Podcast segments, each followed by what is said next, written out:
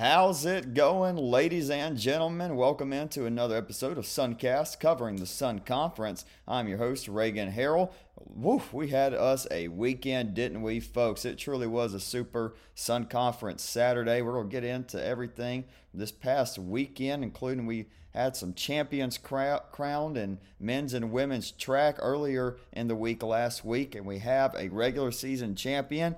And down in Miami Gardens, Florida Memorial Lions to have taken home the women's regular season basketball championship. Men's is going to come down to the last day. Softball is underway in the Sun Conference as well, and baseball is absolutely dominant in a whole lot of non conference games. Once again, this weekend, baseball proved we are the best baseball conference in the NAI, and it's, well, folks, it not sure how close it is, but we are going to get all of that in, as well as an interview with St. Thomas second baseman Chris Schoeller. And Mr. Schoeller on, great interview. Uh, my my audio is not the best. Hand up in the interview, my audio is not the best. Uh, Chris. Chris is wonderful though, and of course that's uh, who y'all want to hear from. Y'all get enough of this voice uh, I, I, believe. I mean, if y'all want more episodes, I'm, i think I can work something out. But I'm pretty sure y'all got, y'all get enough of my voice. You can still hear me fine. But Mr. Chris Schoeller, great interview. Really enjoyed having him on. We're gonna put that one in that interview kind of in the middle of this episode. Kind of going to split this episode up in half. I want to talk about the champions crown and what they have done this season on this past week and then we'll get into a weekend recap with everything in women's basketball, men's basketball, as I said, baseball and softball. So let's get into it. We got to start in Lakeland, Florida, where the Southeastern men's and women's track team dominate the indoor championships for the Sun Conference. One of the most dominant athletes in the Sun Conference, jo- Joseph Taylor was the most valuable performer. He scored 27 and a half points. He got the win of the 200 meter and the 400 meter for times of 21.43 and 48.01. You know, we had on Isaac Joseph uh, from St. Thomas earlier the year, and he said Mr. Taylor at in Lakeland, Florida, is one of the best track athletes, not only in the Sun Conference, but in the entire country. I got a feeling we, we might be hearing something from Mr. Taylor. We don't want to spoil anything or don't want to have any, say we're going to have any interviews until they're already recorded, but I got a feeling uh, Mr. Taylor and Suncast have somewhat of a future together. Also, uh, on the men's side, he wasn't the only one that had great showings. How about in the long distance? John Perez Dunn was the winner of the 3,000 meter and the 5,000 meter, times of 9.07 and 15.40. Those are both record times for the meet. How about that? Mr. Perez Dung certainly burning up the track for the fire. Southeastern also grabbed the top two spots in the 60 hurdles. Glenn Rogers broke his own meet record with a time of 7.83, followed by Darian Carter with 8.01. So overall, great performance from the Southeastern men's, men's team, but Southeastern Fire Track and Field was not done yet with the women's side getting their third straight Sun Conference championship. This one in dominant fashion, scoring 266 points. Florida Memorial was the runner up with 97. Let's talk about these fire. Uh, Tina Grisby took home the gold in the 60 meter hurdle. But Listen to this. Amiris Mendez, she got second with a 9.07, so less than a tenth of a second away from her teammate but right after that, Mendez, and I'm talking when I'm talking right after, I mean 10 minutes after getting silver in the 60 meter hurdle, she goes and runs the 60 meter sprint. I don't know about y'all, but if I would have ran 60 meters in any types of way, much less trying to have to go and jump over hurdles, I'm probably going to need more than 10 minutes. I'm going to need to catch my breath for a championship uh, match. But however, Mendez, she did not as I said, only 10 minutes after taking third in the hurdles, she ran the 60 meter sprint and took home the silver. Julia Rahm got in on the action as well. She ran the 3,000 meter and had a meet record of 10 minutes, 19 seconds, and 0.85 um, hundredths of a second.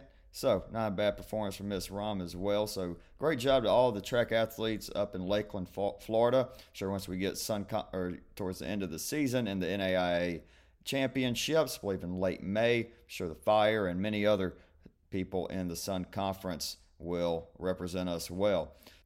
this past week, the Fire were not the only team to bring some Sun Conference hardware back home. Congratulations, Coach Stanback had him on earlier this season, and the entire Florida Memorial women's basketball team. They took down Southeastern by about 30 points, largely in part to my pick and who I think will be the Sun Conference Player of the Year, Tiana Ayulo. She had 18 points and 13 rebounds. We'll get more into women's basketball and uh, what, what, happened this weekend. The stage is pretty much set. Looks like it's go- going to be Florida Memorial St. Thomas 1 2.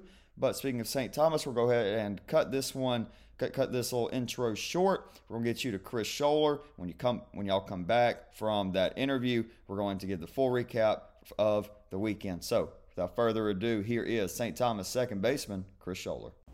And here we go.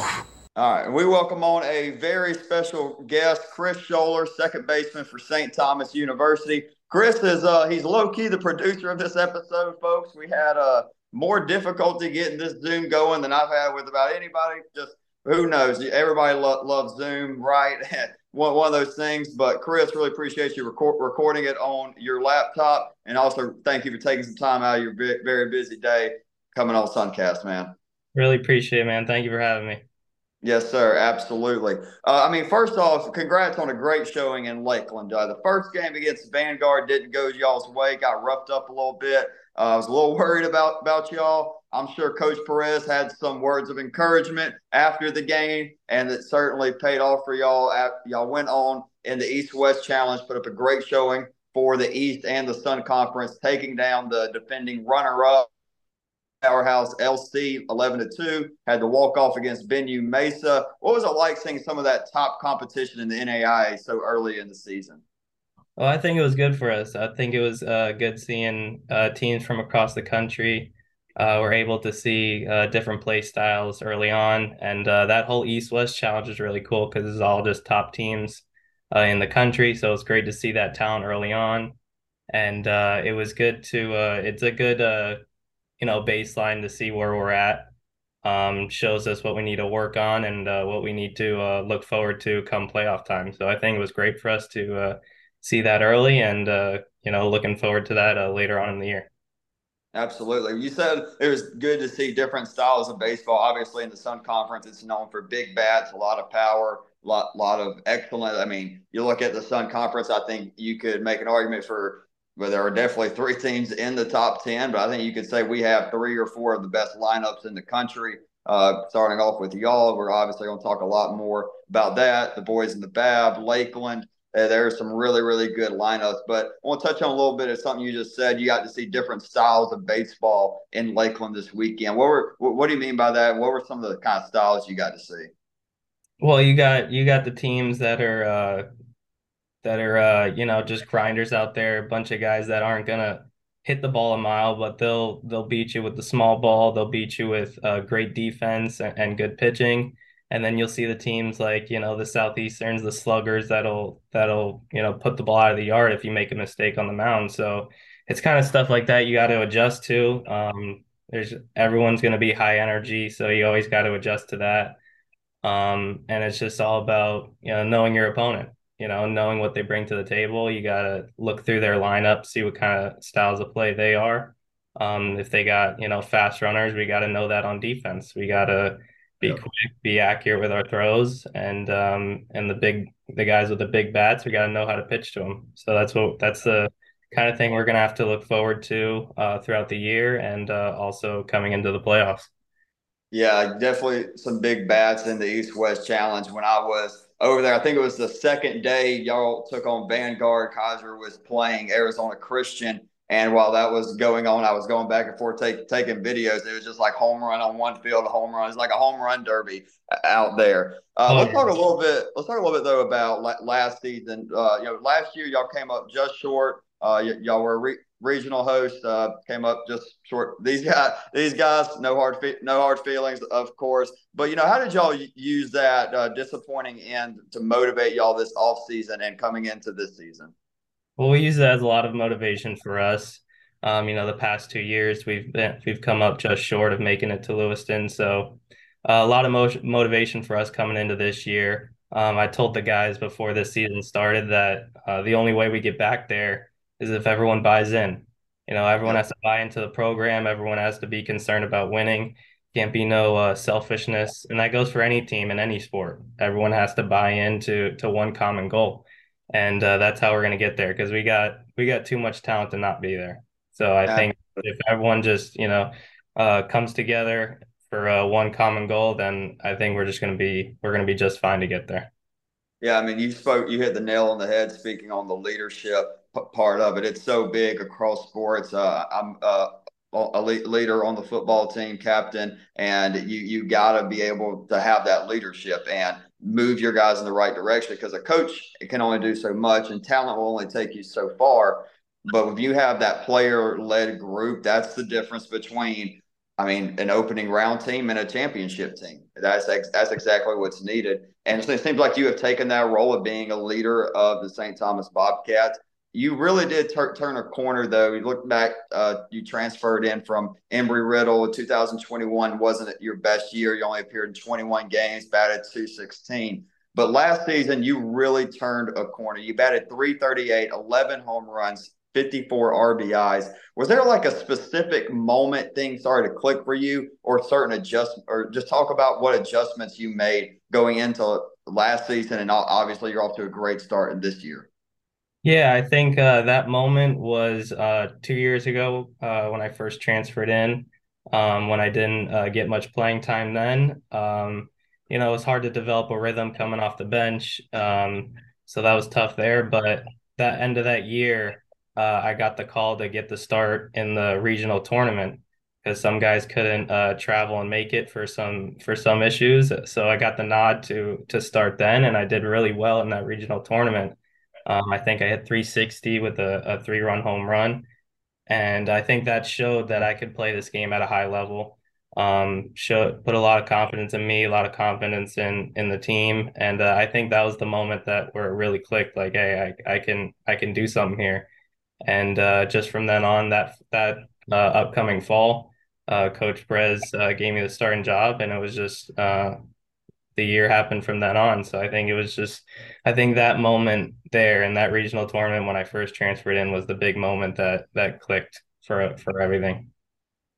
That's the funny thing about uh, we could say sports in general, but more specifically with baseball, it seems like if you can just get one good like like an opening round, like a regional tournament or a conference tournament, and you get things clicking, then it makes you and like once you see you can do it at an elite level and have success, it gives you that confidence. I mean, a guy I, just had had on uh, last night actually, he was on the episode before this one, Dawson Young it, he was a good pitcher for us. He was a solid closer for us, but it was in postseason play where things really started to click for him, and he's turned into one of the best closers in the NAI, and you've turned into one of the best second basemen in the NAI. Now, as we uh, talked about earlier, you did transfer transfer in. You played at one of the best Division two conferences with Embry Riddle in the Sunshine State Conference. I got, I got, got to talk. I have to ask this question to any Sun Conference baseball coach or player what's the difference and what's the, the, the comparison between the Sun Conference and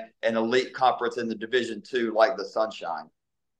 Uh, honestly, I think the talent talent wise, I think it's relatively the same. Um, you know, not too much, you know, position players wise, hitters wise. I think it's all all uh, the same. The talent in, you know, South Florida, Georgia, those types of states are just incredible.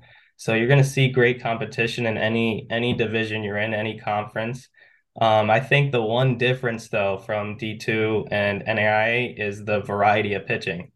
You know, in D2 you're going to get uh, a lot more uh, consistent hard throwers uh, throughout a weekend series. Um, but in NAI, you can come out on a Friday night, get a guy that's running up high velo in the upper eights, low 90s and then the second game on a Saturday, you can get a guy that pitches you backwards and throws a lot of a lot of breaking balls, a lot of change ups, and uh, you know throws with uh, less velo. So it's good. You got to adjust, I think, a lot more in the NAI because you're going to see a lot more uh, variety of pitching, and I and I, that's what I like. I think you're going to see a lot of complete hitters in NAI because they have to adjust so much in between weeks. That's great. Uh, that's an answer I, not even close to what I've heard, and something diff- different. I love it. It makes you a better hitter because the pitchers are so different. I mean, look look at y'all staff, Southeastern, Keiser, Webber. I mean, now that I really think about specifically the, the the Webber guys, yeah, they are very much different. I mean, Dylan Martin is a completely different pitcher than Xavier Rodriguez, who's completely different from Mark Link, and we can go on and on, up and down each of the elite teams in this conference and it's that way. But speaking of eliteness, this Bobcat infield is one of the best in the country, headlined by yourself and Robin Fernandez. You speak on a little bit about the chemistry have in the infield? Yeah, a lot of chemistry with my guys in the infield. Um, and it's not just the infield, it's the whole team, man. You know, a lot of right. chemistry with all of us. Um, we just care about each other on and off the field, care about each other's well being and I think that really reflects on our uh, on-field play. Um, I think the big thing is we really want to see each other succeed, and I think that goes for a lot of teams out there. You want to see your boys succeed, and that that uh, attributes to you know playing for each other and not just yourself. So that that's the big thing with us. We want to see each other succeed, want to see each other uh, do well, just in life in general. And I think that's gonna, really going to help us uh, throughout the year through the highs and lows, and and continue to support each other. That's awesome, and I, I agree with you. You kind of led, led me into my next question. It is the whole team with y'all. Y'all have one of the most complete lineups in the NAI. One of the most, or excuse me, one of my favorite lineups. Just looking at it, you are just so complete. You have great contact and speed at the top with, with guys like Joey Thompson and Noriega. Noriega, is that right? Noriega, yes. Noriega, Noriega. You told me yesterday, and I already forgot about it. but anyways, th- those two guys at the top of the lineup, and plenty of power in Miami Gardens. You, Brian Garcia, Moreno, uh, Robin. Can, can, you tell us a little bit about what makes this lineup so dangerous? Let's talk about the day to day with those guys. I think yeah, the the lineup this year is very talented for us. Uh, I like it a lot. I think um, the big thing that makes us uh, kind of a hard lineup to navigate is I think there's a lot of complete hitters in our lineup. You know, you're not just going to get the guys that you you're always going to get the guys that that are just power guys or just contact guys, but I think a lot of uh, our lineup up and down one through nine is a lot of complete hitters, guys that can kind of do it all. That'll hit for high average. That'll um, that'll hit for power when they need to and uh, just do whatever they need to with the bat when the game calls for it. You know, if a guy's on on second base, we need to move him over to third. We got guys up and down lineup that can do that. Or if we need to drive in a run, guys can do that. So I think uh, just a lot of complete hitters in the lineup, and I think that's what's going to make it dangerous. Absolutely, and I mean, you, you said, I mean, you have guys that have contact and power up and down the lineup. Yes, you you have you, you, there are times you need a big home run, and y'all can obviously do that. But y'all play small ball ju- just as well as y'all are able to hit them 450 foot the way Brian Garcia did off of Vanguard. Oh, way, that, was, that was a shot. That was the biggest home run I saw of the week in the East West Challenge. There may have been some that I missed, but that thing was smoked. I I almost dropped my phone recording it. I was like, holy. and the pitcher for Vanguard, who had a pretty good showing against y'all, he just went down to a knee as soon as Brian hit it. It was hilarious. Yeah, right when that thing was hit, I mean, we knew it right off the bat. That was that was impressive to watch. Is there a better feeling in baseball? I mean, obviously, when, when you do it, like when one of your teammates hits it and you hear that sound and you just know. Oh, you know immediately. You got the guys going crazy in the dugout. It's it's an awesome feeling seeing your boys get get hyped yeah. Dude, being up in the booth, I love those. The, the ones that are wall scrapers, they're tough because you're trying to, you don't want to call it a home run too early. You're having to gauge if it goes off the wall. But ones like that, I get to have a little bit of fun with up, up in the booth for sure. Yeah, when you uh, when you hit that ball and or when your teammate hits that ball and you just see him start jogging, that's that's a great feeling right there. You're doing a little pivot turn and just uh, just nod, you know, give a, yeah, a little man. courtesy jog for the pitcher, yeah. maybe. Uh, hey, but a guy we, we've talked a lot about and we have to talk talk about him. Look, you play under one of the best coaches in NAI baseball history, in Jorge Perez. You know what what is it? What, what's it like playing under him, and just what's he like as a coach? He uh he's a great coach. He's one of the one of the best coaches I've ever had.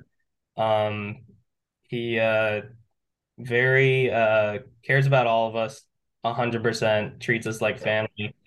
Um, he's uh wants the best for us, not just as baseball players, but as people. He wants us to be able to, you know, graduate with a, a degree from this university and, and, go on to be great men and uh, develop us through the game. You know, and I think that's what separates him from a lot of a lot of coaches is he he really cares about each and every one of the, his players. You know, he's always going to give us the time of day whenever we need we need something, and uh, I think that's what makes him great.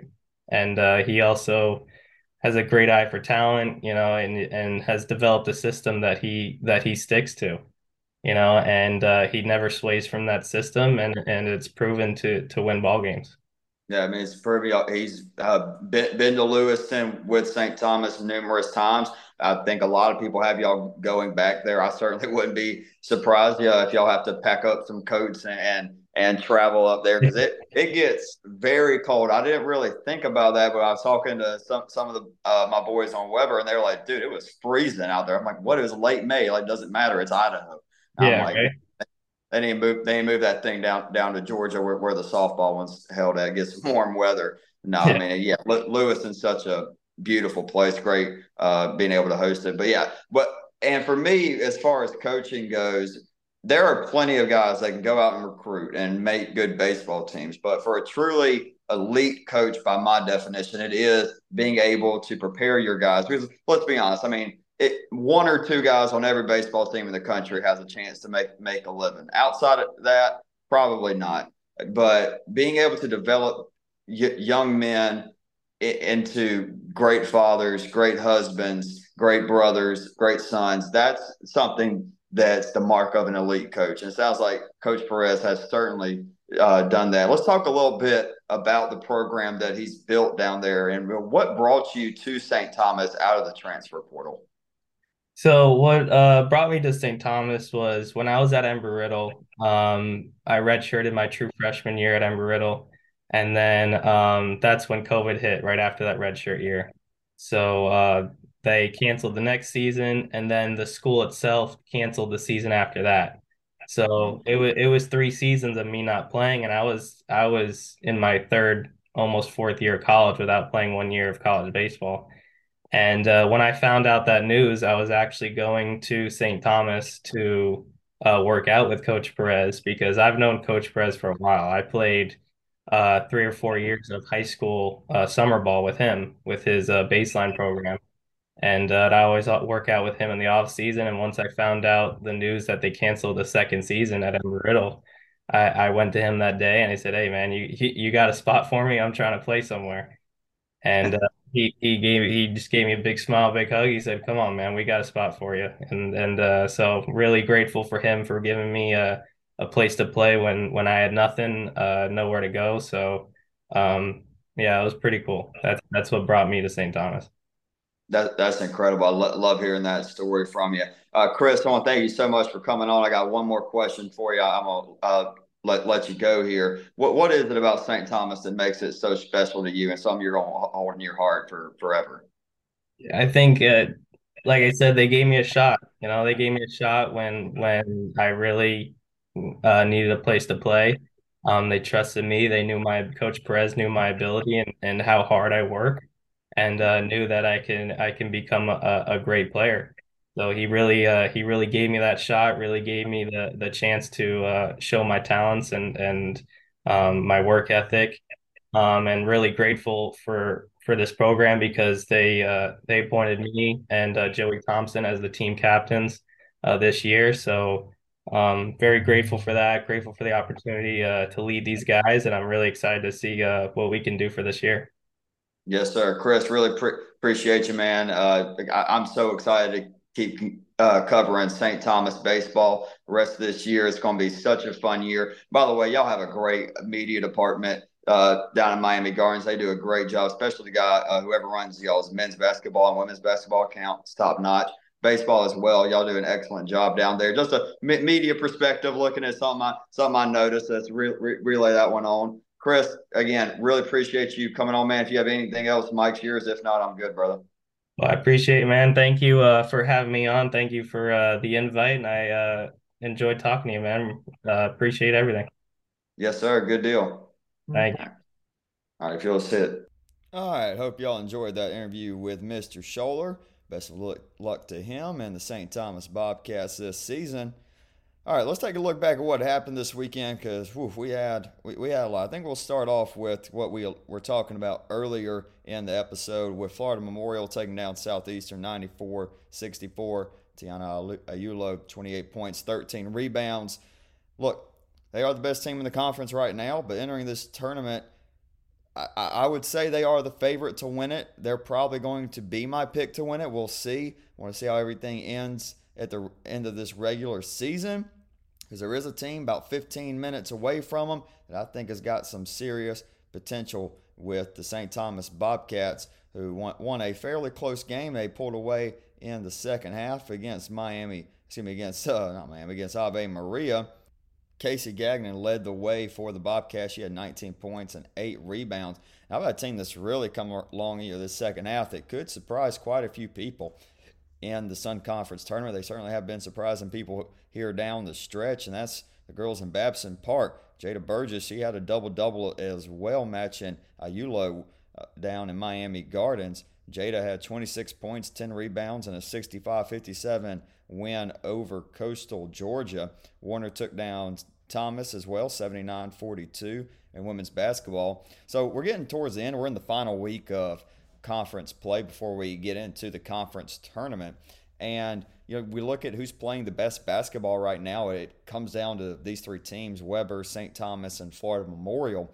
But just from what I've seen and the way things are go- going right now, uh, it's really hard to pick against Florida Memorial in this upcoming tournament. Now I'm gonna hold off on my official tournament pick until next week, uh, an episode next week, and we'll, we'll go from there. But as of right now, it's going to be tough not to pick against a team that just brought home the Sun Conference regular season title in Florida Memorial. It's a tough place to play. Go down there, and um, uh, th- that also r- reminds me we there was some unfortunate news from this weekend. Very uh, tough time to be on campus in Florida Memorial right now. Um, in fact, I probably should have done this at the beginning of the episode, but we'll uh, go ahead and do it now. Uh, unfortunately, uh, Florida Memorial and the, uh, the Lion family is struggling right now. They just suffered a loss. Two of their students passed away in a tragic, tragic car accident. Um, you know, the, not really a whole lot to say um, uh, on it. Just w- one of those those terrible things. And I mean, quite frankly, I'm at a loss for words right now to even say it, say anything. Um, all I can think is uh, just please keep uh, everybody down in Miami Gardens and the family of those who lost their lives far far too fast in, uh, in your thoughts and prayers. We'll actually uh, take a quick break here for a little bit of moment of silence.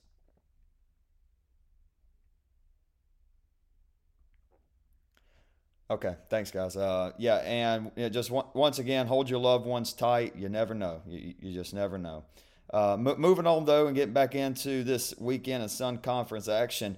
Folks, we said it. We've been saying it. I've been saying it. It is the most competitive sport in this conference. It's men's basketball. It has come down to the wire. It's going to come down to the final games, and it's uh, Southeastern. You know, they were a team that struggled a little bit early on, but they have gotten up over 500 on this winning streak, and they have taken the top spot in the Sun Conference with a win over Florida Memorial. And I tell you, I think everybody started taking Southeastern really, really serious after that win on the road against Weber last weekend. And now they have overtaken everybody and sit atop of the conference. They can just win their games coming up. They have a big one against a red hot Keiser Seahawks team who did not play this uh, this past weekend. I don't believe. Yeah, no, they didn't. They did take down. You know, speaking of Keiser, Keiser just took down a top 20 ranked team in Florida College. I believe that was on Thursday of this week. That's why they didn't play any Sun Conference matchups, but they took down a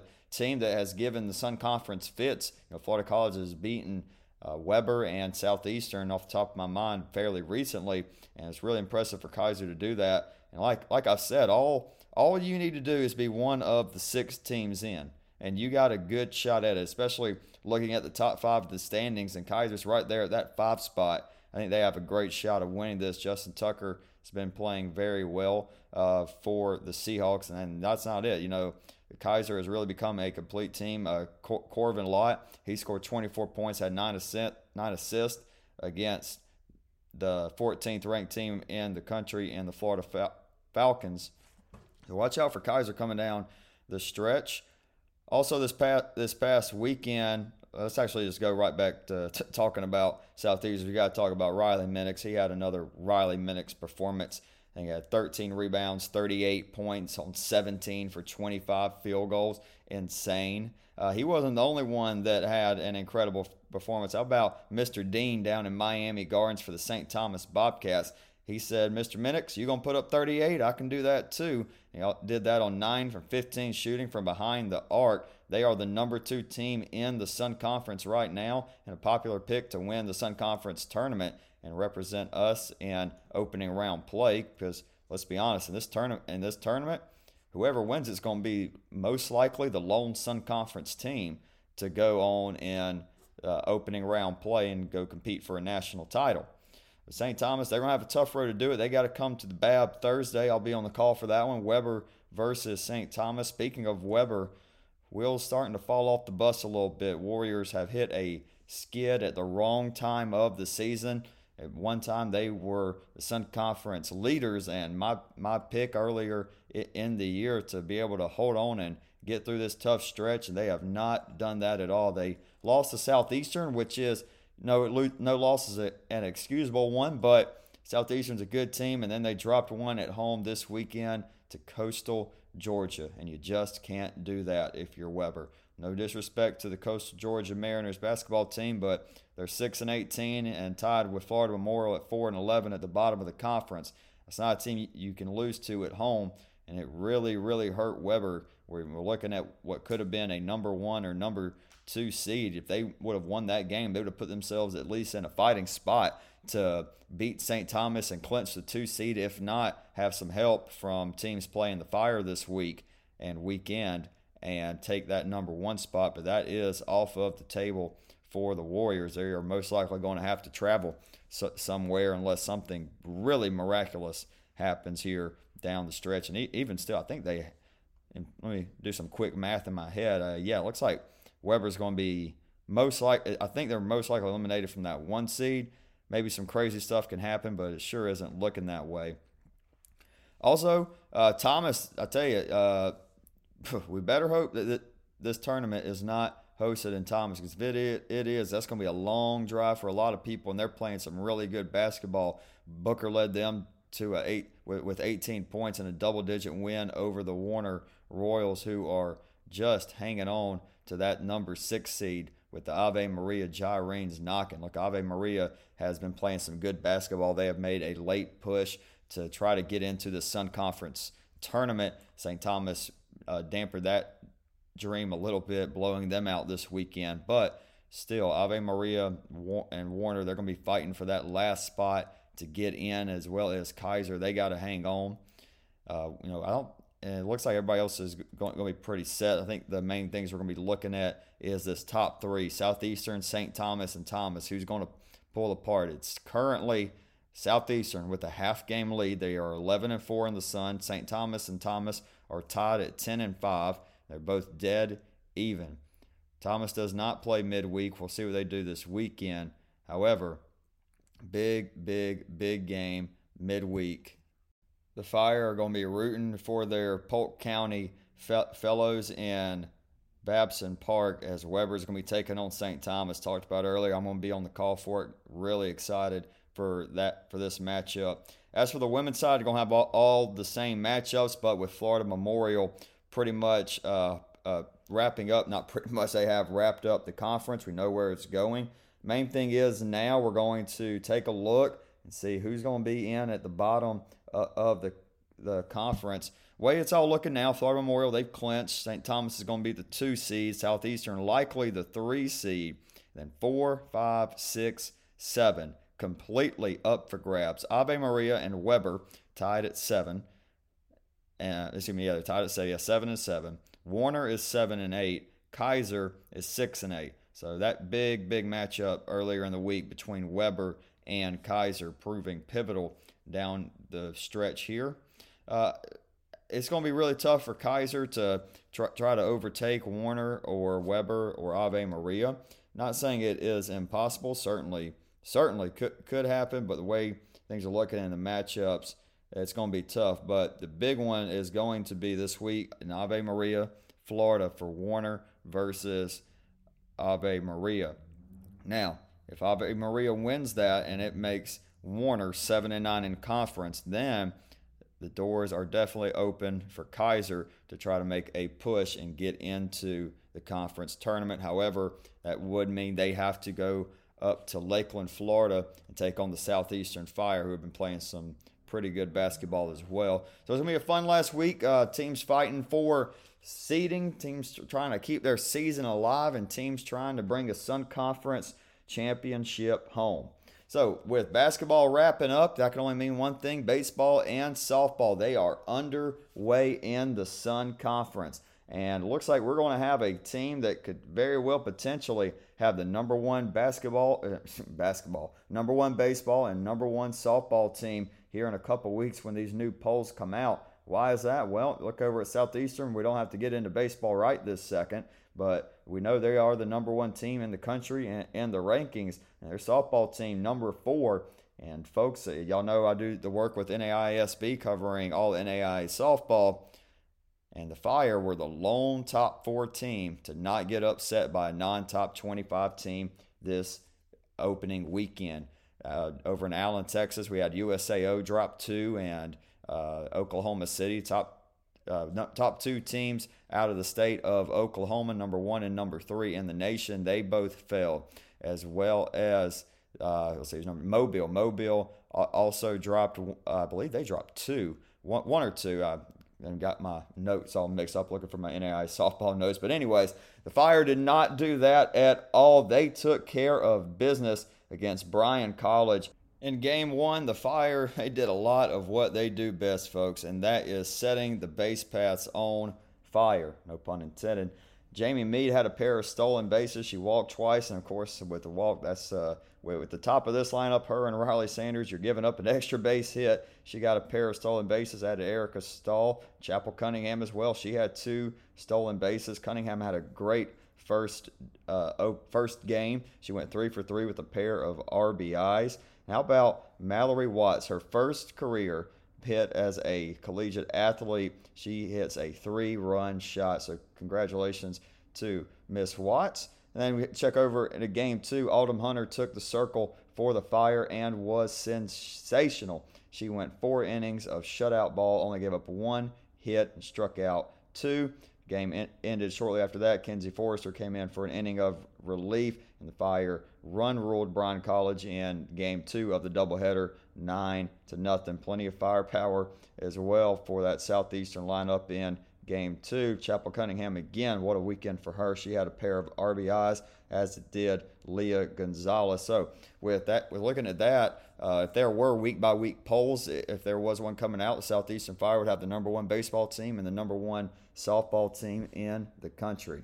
St. Thomas got their first doubleheader sweep. They improved to 3 0 on the year, largely in part in game one. Caitlin Spalding with a seven inning, five hit, one run performance. Excellent job from Caitlin Spalding in the circle for the Bobcats. Natalie Kopikova had two RBIs, as did Marla Lovato in game one in a 6 to 2 victory over Lynn College. They'd go back out there and take on take on Lynn again in the double header. This one a little bit closer, 5 3 to a Bobcats victory.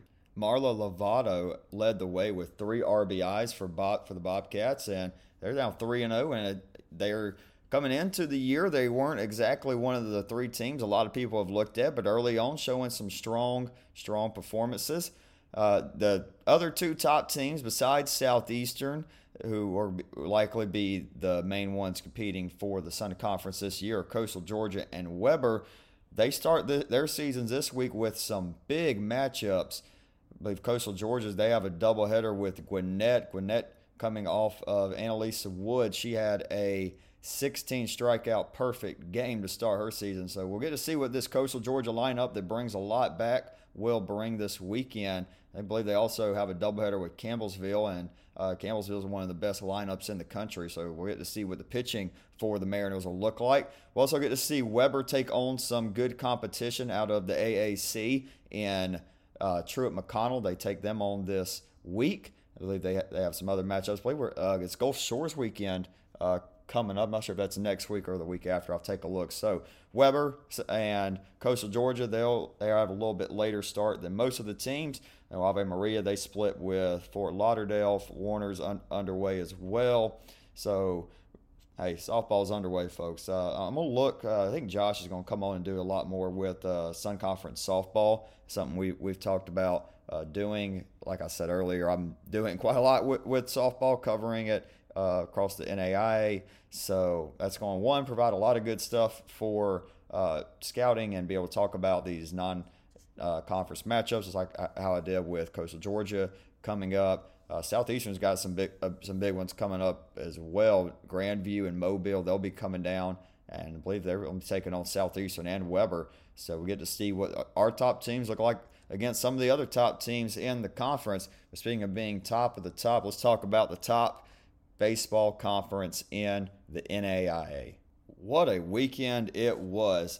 Uh, you know, o- overall, there were some teams who will probably wish they could have a couple back. Look at Keiser; they split a four-game set with Columbia International. They won the last one in. Look, a lot of these NAIA matchups, when you get into a four-game set, you're that game four, you're probably going to be scraping the bottom of the bullpen, and it uh, definitely showed. Keiser won the finale 16 to 15 against Columbia International. Guzman had four RBIs for the Seahawks, but once again with Keiser, uh, I think we're starting to get enough sample size to kind of realize this bullpen's got. It, it might just be what it is. Uh, it might just not be what we've seen uh, fr- from them in, in, previous years. And if that is the case, it's going to be a tough going once we get into conference play for the Seahawks. Uh, Warner had a really good weekend as well, including a 22 to one victory over Montreat. They took care of business w- with them.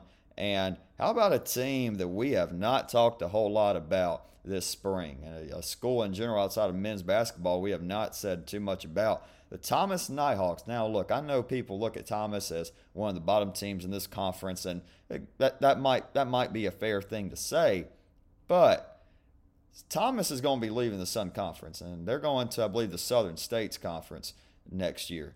And I won't be surprised at all if the Thomas Nighthawks are going to be able to compete. And you say, Reagan, that's crazy. Well, let me tell you a little story about what happened this weekend in the 229. They took on Middle Georgia. The Middle Georgia Knights are a very solid baseball team. They were an opening round team last year that the St. Thomas Bobcats and Webber Warriors took care of business against. In fact, I don't even think Webber got a chance to see them before they got swept out, but still, they were an opening round team, taking on a team that finished dead last in the conference last year. And Thomas absolutely wrecked them in a doubleheader on Sunday, 9 to 3 and 12 to 3. Uh, Bastian and Sowers had great weekends for the Thomas Nighthawks. And this might be something that we need to bookmark. If we look up at the end of the year and the Nighthawks are around that four or five seed with, with some other teams in the conference possibly being down this year, they could be a team we find in West Palm Beach or wherever we're going to have, assume West Palm Beach for the conference championship. Watch out for the Nighthawks. Eighth ranked team in the country, St. Thomas Bobcats, had a pretty good win down in Miami Gardens. They took three or four from Reinhardt, all very, very high scoring games, except for their one loss, three to six in game three. Game one, they won ten to six. Kevin uh, Moreno and Alan Coretta each ha- had a uh, home run. Al- I saw Allen's. He sent his in to Instagram. By the way, y'all listen, send in your highlights. I'm not picky. I post them. So whole point, whole point of this deal: grow the conference and display the achievements. And Mr. Carreta had himself a three-run shot in the Miami Garden Knights in Game One for St. Thomas that propelled them to a 10-6 win. And if you thought that one was high scoring, you got to check out Game Two. St. Thomas offense absolutely exploded in a 16 to 10 victory. Uh, Noriega, Noriega. We talked about this with, with Chris. Come on, Reagan. He had four four RBIs, as did Moreno, who's very quickly made his name one of the best in the Sun Conference. They both had home runs. Robin Fernandez got himself one, as well as Angelo Piloto. Absolutely dominant. Look, the question for St. Thomas isn't the lineup. It, it is the pitching. There, there is a big, big question about it. We talked about a little bit uh, with Chris, and they did get lit up. I mean, they the Eagles, who have a solid lineup, they're a top 20 team, 20th ranked team in the country. They scored six, 10, and 10. And look, I get it, St. Thomas, you can go and score runs. There's no doubt about that. You have one of the best lineups. I'd probably say a top seven or eight lineup in the, the NAIA. But with the pitching in this conference, especially with the two teams we're about to talk about, it's, it's tough to rely on runs like that. You're going to have to be able to squeak out some three nothing, three to two, four two victories, and it's going to be, be tough for them. We saw when, when their offense did get neutralized by a good pitcher from Reinhardt, they're only able to put up three. They weren't able to win that game. Now, don't don't get me wrong, a four game sweep against a top twenty opponent, and eh, that's that, that's not easy to do. And winning three or four, uh, that's really impressive. So again, Sun Conference, we do our thing. St. Thomas did their thing. They took three or four from Reinhardt, and I got to think overall, St. Thomas has got to be pretty happy with their performance over the weekend. Our new friend Chris Schoeller had a great uh, weekend. He picked up, he took five RBIs, including a home run in Game Four to clinch the series o- over Reinhardt. Had a hit in every game. His hitting streak continues. He he is all, all the way up to nine to start out the year. Nine games, he's got a hit in every one. So shout out our boy, our boy Chris, new friend, new friend of the program really enjoyed that interview with Chris. I think he might be a guy we have to become a recurring guest. Speaking of recurring guests, uh, again, y'all know I'm not big on announcing uh, anybody on before they come on, but uh, I've been in talks with a couple of old Sun Conference legends we've had we've had on the podcast before, and could potentially ha- have them on. So we'll, we'll hold that hold that off for a little bit later, folks. We got to talk about this fact not opinion, not my opinion.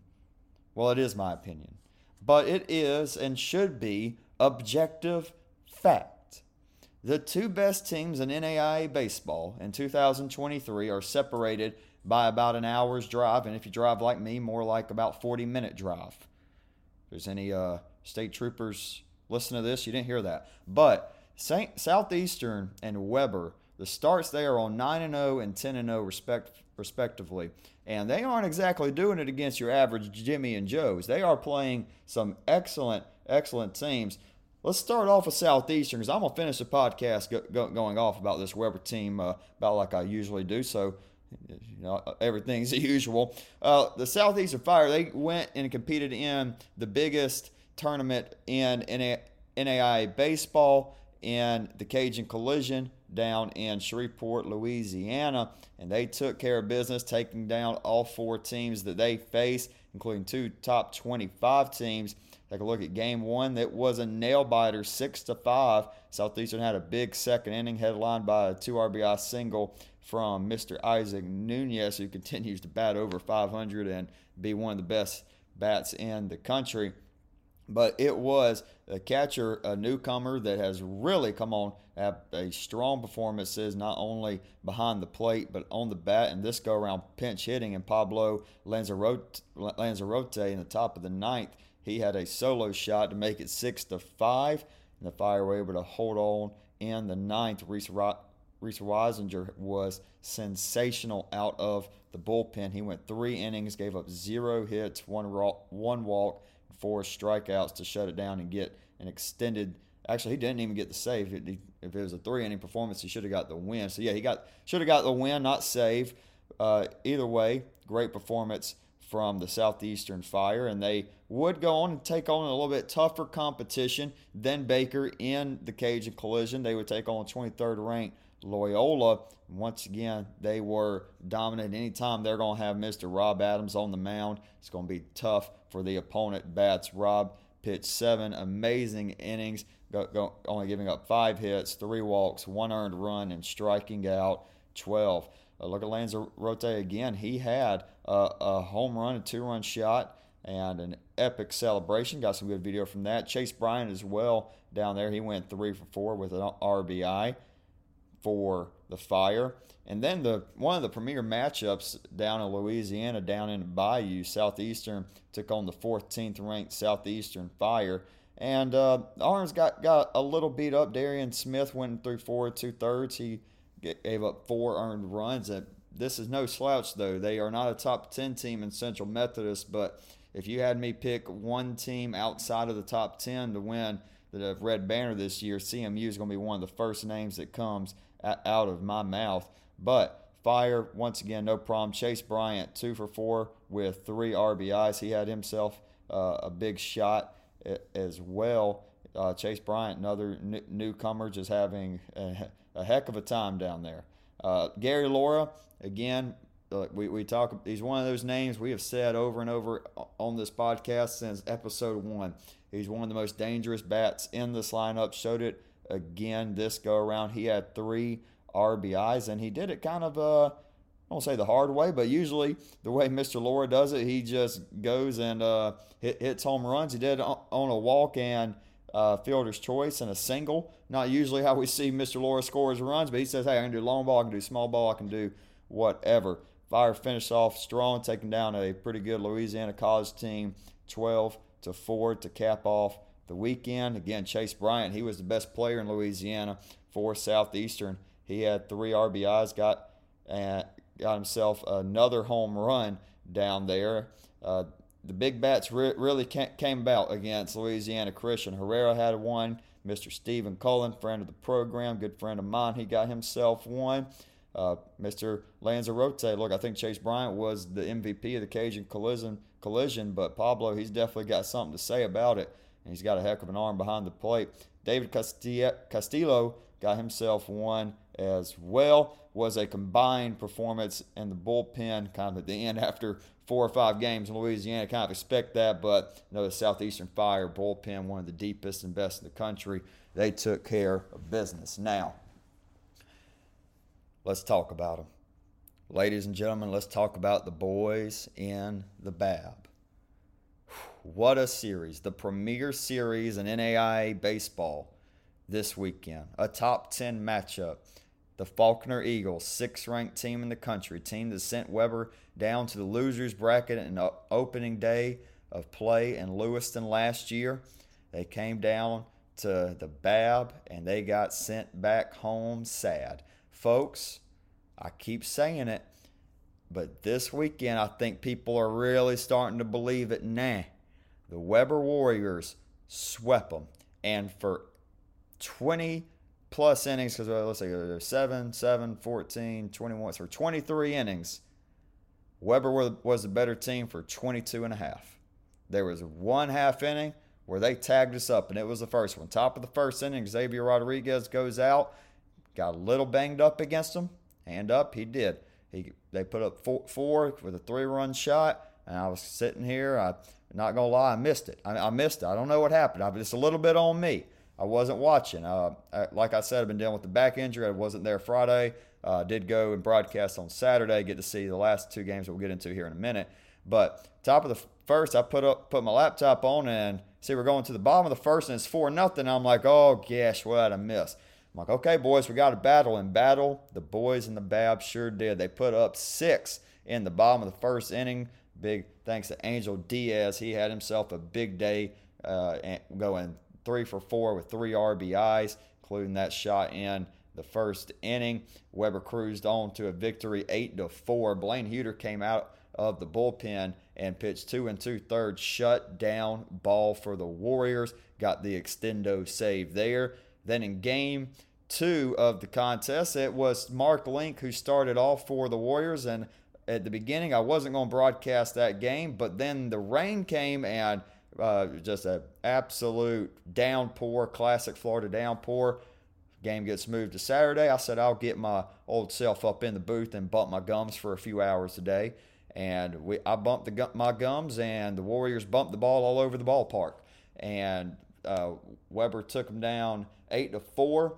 Another big performance from Angel Diaz as well in game two. And take a look at Brian Morales. This is a name y'all need to write down and remember, folks. He had two home runs this weekend against Faulkner, and he is a piece in this lineup that is starting to emerge and make this Webber lineup one of the best in the country. It was the pitching, though, in game two uh, that was the difference maker. Webber won that one four to two. Ivan Martinez at the beginning of the restart eh, on Saturday with 2 2 count, two outs in the top of the second, 1 nothing to Faulkner. Ivan Martinez comes in. He has a little bit of command tr- trouble to start, but settled in very nicely, did Ivan, and gave us some really big innings. Get to the sixth inning, and it, because this was a continuation of the double header in non conference play, we only played seven. Ran into a little bit of trouble, having first and second, nobody out with a one-run lead, three to two. Who does Colin Martin call on? Well, calls on the best closer in the NAIA. Brings on Dawson Young, and not sure if it was just poor scouting or just not. I mean, it just wasn't really great situational baseball from Faulkner in, in this situation. So to lay the table for you it's top of the sixth, as I said, with Morris first and second. You pretty much act like it's top of the eighth. You're down one nine hole hitter comes comes into play, and he's been playing ter- terrible this weekend. It's just facts. He did not have a good weekend. And he goes to lay down a bunt. And as I was saying, with Dawson, Dawson's one of the tough toughest pitchers to get get a bunt on. He's going to throw that nasty curveball, and his fastball has tons of rise, tons of topspin. It's not exactly the easiest fastball. In fact, it's one of the hardest fastballs to get a bunt on and goes to lay down one, and it's a poor bunt popped out to Angel Diaz. And here's where things really got confusing for me. Gilliam, their center fielder, comes up to the plate, and he has been very good all weekend. Him and Christian Martin were the two best players for Faulkner against Webber in the bad. And I was thinking, you know, first and second, one out, top of your lineup. Okay, you know, it's not second and third, one out, but still, you're going to let your guys hit, right? Not the case. Once again, Gilliam comes out, shows bunt a couple of times, and then Dawson throws that that rising fastball and pops right back up to him, and he puts a squeeze on it.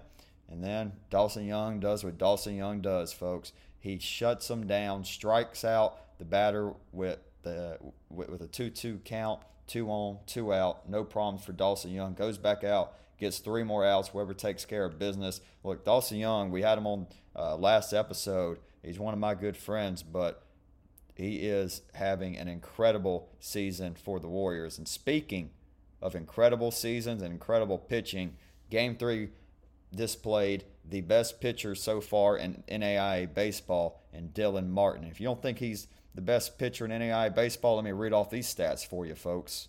In three games against the receiving votes Warner team, USCB, and the sixth ranked Faulkner Eagles, Dylan Martin has pitched 18 innings. He's giving up six hits, one earned run. That's a .5 ERA for the folks keeping track back home. A .67 WHIP. He is 3 0 in his three starts. He has one complete game. That's not bad. That's not bad. 18 strikeouts to six walks. A little bit, you'd like to see that number a little bit different, but Dylan, a contact pitcher, and with one of the best, the best, one of the best fielding teams in the NAIA, why not? Why not be a con- contact pitcher, especially in a big ballpark like uh, Brad Nehammer Field? Now, there were a couple, couple balls hit if that was pl- played at uh, Keiser or played at Southeastern. Could, could have had a little bit more of a scare up in the booth, but still, absolutely dominant from Dylan. He is killing it. Uh, in, in, my opinion, he got robbed of NAI Pitcher of the Week last week and I, he should be right up there this week after the performance he had against the Faulkner Eagles. Six innings, four hits, two walks, four strikeouts, only one extra base hit. It was a double, I believe, in the fourth or fifth inning. And if it wasn't an, a blowout in game three, he could have gone more. We've seen Dylan throw a ton of pitches. He got up around 92, and I, and I, and I like that uh, uh, Colin is taking him out there in that situation. No need going and uh, running one of your best arms into the ground. Keeping his pitch count at a little bit of a lower level. Looks like he's thrown 62, 86, and 92 in his three starts. And that was a big thing last year. He was excellent for us early and mid into the year, but he just ran out of gas. Hopefully, he can keep that gas and keep thro- throwing that curveball. I'll be a, a happy, happy guy. But yeah, the Warrior bats they absolutely exploded. Um, give myself a little bit of a pat on the back here. I did kind of kind of call it. I did did call it. Uh, I said, look, game three, we've won the series. We're going for the sweep, but we're not just going for that. If you don't believe me, go and listen to the first couple innings. I said it. I swear. So we're going to throttle them. We're going to throttle them this game, folks, because we're going to absolutely impose our will We don't want, just want to sweep them here. We want to leave no doubt in game three that we are one of the best teams in the NAI, and it has been proven. Webber is the second best team in the country right now, period. There is not a team that has done better so far in 2023 outside of South, the Southeastern Fire than the Weber Warriors. The Red Banner's coming back to Polk County, folks. I'm going to end the episode with that. The Red Banner's coming back to Polk County. I don't know if it's going to be in Lakeland or if it's going to be in Babson Park, but it's coming back. It's coming home, coming back home. If either team win it, I'll be ecstatic, but uh, I ain't gonna lie. Sometimes I think about the last out in Lewiston and the Webber Warriors are crowned champions. Whew. That next episode's that next episode's gonna be fun, folks. But hey, we got a long way until then. I got a lot of sports to cover up until then. Uh, getting some more more help, looking to expand. Also, I'm actually on the episode with this. I'm looking to expand Suncast. I am looking for people interested in doing what I do. Not as not not everything. I'll uh, I'm gonna be at the head of this thing for at the minimum the next year and a half. That's at the bare minimum. I graduate spring 2024, and until I graduate, it Suncast is here and it ain't going anywhere. Knock on wood. But I am looking for people that have interest in what I do. And specifically, I'm looking for people maybe up around Brunswick or Savannah to cover some Georgia teams better than I can. Or down south, say in West Palm Beach or Miami Gardens. I am looking for someone to join this family and keep this conference going growing. So, if you're interested, DMs are always open, folks. That'll do it for me. I'll catch y'all at the end of the week. Most likely gonna have an episode Friday as well. As always, y'all have a wonderful week. Love y'all. Signing off.